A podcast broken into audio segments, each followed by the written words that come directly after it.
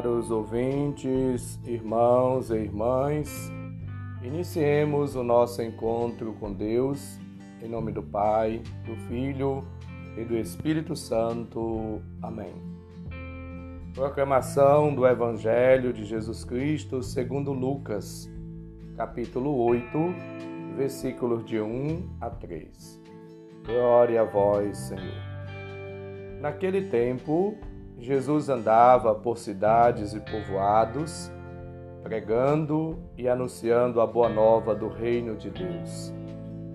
Os doze iam com ele, e também algumas mulheres que haviam sido curadas de maus espíritos e doenças. Maria, chamada Madalena, da qual tinham saído sete demônios.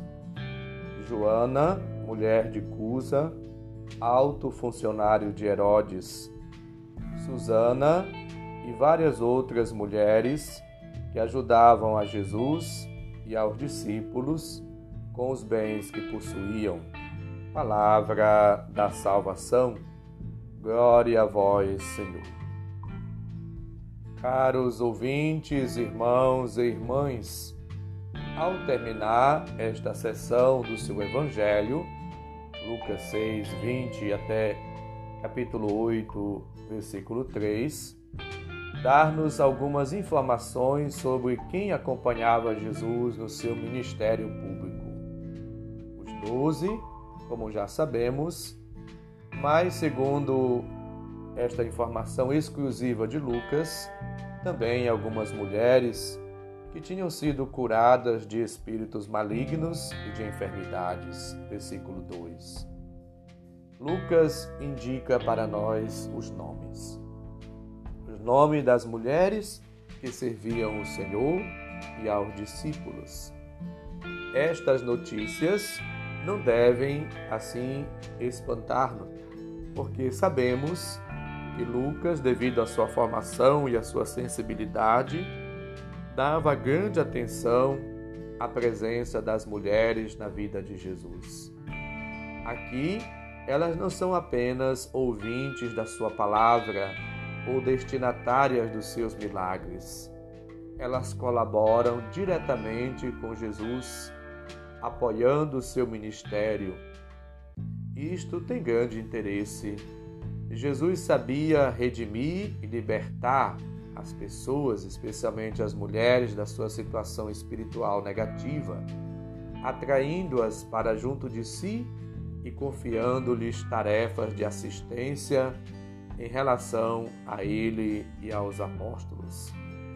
Soube, pois, valorizar a presença e o serviço das mulheres durante a sua vida pública, o que provavelmente desencadeou crítica e a maledicência de alguns dos seus contemporâneos.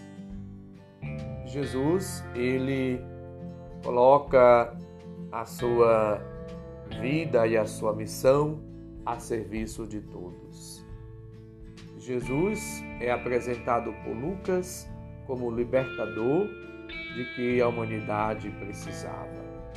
Somos, portanto, chamados a acolher o Senhor a deixar-nos guiar e conduzir por Ele. Jesus e os seus apóstolos viviam da generosidade de algumas mulheres que os acompanhavam e serviam com seus bens. Certamente consideravam a piedade uma fonte eh, assim de expressão do amor, da graça de Deus. As leituras de hoje, portanto, sugerem eh, muitas boas intenções que brotam do coração de Cristo e, sobretudo, a generosidade, o carinho, o afeto, o amor, a compaixão e o zelo para com todos aqueles que o acompanham e que estão a serviço da obra salvífica. Rezemos para que de fato a igreja esteja aberta a todos e dê oportunidade para que homens e mulheres, crianças, jovens, adultos, idosos, todos possam participar assim, da obra de evangelização na igreja, na comunidade, nas pastorais, nos movimentos. Seja você também um colaborador da obra de evangelização que a igreja aí na sua paróquia, na sua comunidade realiza. Não fique de fora. Participe, colabore, direta ou indiretamente, desta obra. Seja um instrumento eficaz nas mãos do Senhor, para que de fato você também seja um missionário, uma missionária. E você possa assim dar a sua colaboração para que a palavra de Deus chegue também aos confins do mundo, ao coração e à vida das pessoas, especialmente daquelas que mais precisam. Peçamos a ajuda, o auxílio, os dons do Espírito Santo, o primeiro missionário, missionário por excelência, para que possamos assim viver sempre no dinamismo do Espírito, com ardor, com coragem, com entusiasmo, a nossa vida e a nossa missão. Peçamos a Deus por todas as mulheres que colaboram, direta e indiretamente na igreja, na catequese, nas pastorais, nos movimentos, nos serviços, nas coordenações de comunidades, enfim, a todas as mulheres que, com sensibilidade, com amor, com carinho, com afeto, se colocam a serviço de Cristo e dos seus missionários e missionárias, dos seus apóstolos de hoje. E não esqueçamos de colaborar como batizados, como cristãos que somos da evangelização na paróquia, na comunidade e aonde você se encontra. Sejamos de fato a exemplo dos apóstolos e daquelas mulheres colaboradores e colaboradoras de Cristo. O Espírito Santo possa de fato assim nos impulsionar no dinamismo da missão para que Jesus se torne cada vez mais conhecido, amado e seguido por todos. E Jesus destaca que aquelas mulheres elas estavam contribuindo, colaborando para a evangelização dele e também dos apóstolos. Seja você também um contribuidor, um colaborador da obra de evangelização. Peçamos ao Senhor as graças, as bênçãos, os dons, para que possamos sempre estar a serviço, porque nós vemos exatamente para servir.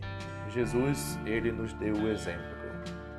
Ele lavou os pés dos discípulos, ele se colocou a serviço de todos e depois disse: Olha, compreendestes o que acabei de fazer? Lembra-nos João capítulo 13. Eu, mestre e senhor, dei-vos o exemplo para que vocês façam o mesmo. Em vez de ficar parados, sejamos, portanto, servidores e servidoras de Cristo na comunidade, na família, no trabalho, na sociedade, onde quer que estejamos. Que o Senhor possa de fato conduzir nossa vida de maneira que possamos colaborar de maneira eficaz com Ele no trabalho de evangelização. Peçamos as bênçãos, as graças e os dons divinos e nos coloquemos a serviço. O Senhor esteja convosco, Ele está no meio de nós. Abençoe-nos, Deus bondoso e misericordioso, Pai, Filho e Espírito Santo. Amém. Um santo e abençoado dia para todos e todas. Um abraço, felicidades. Sirvamos ao Senhor na alegria.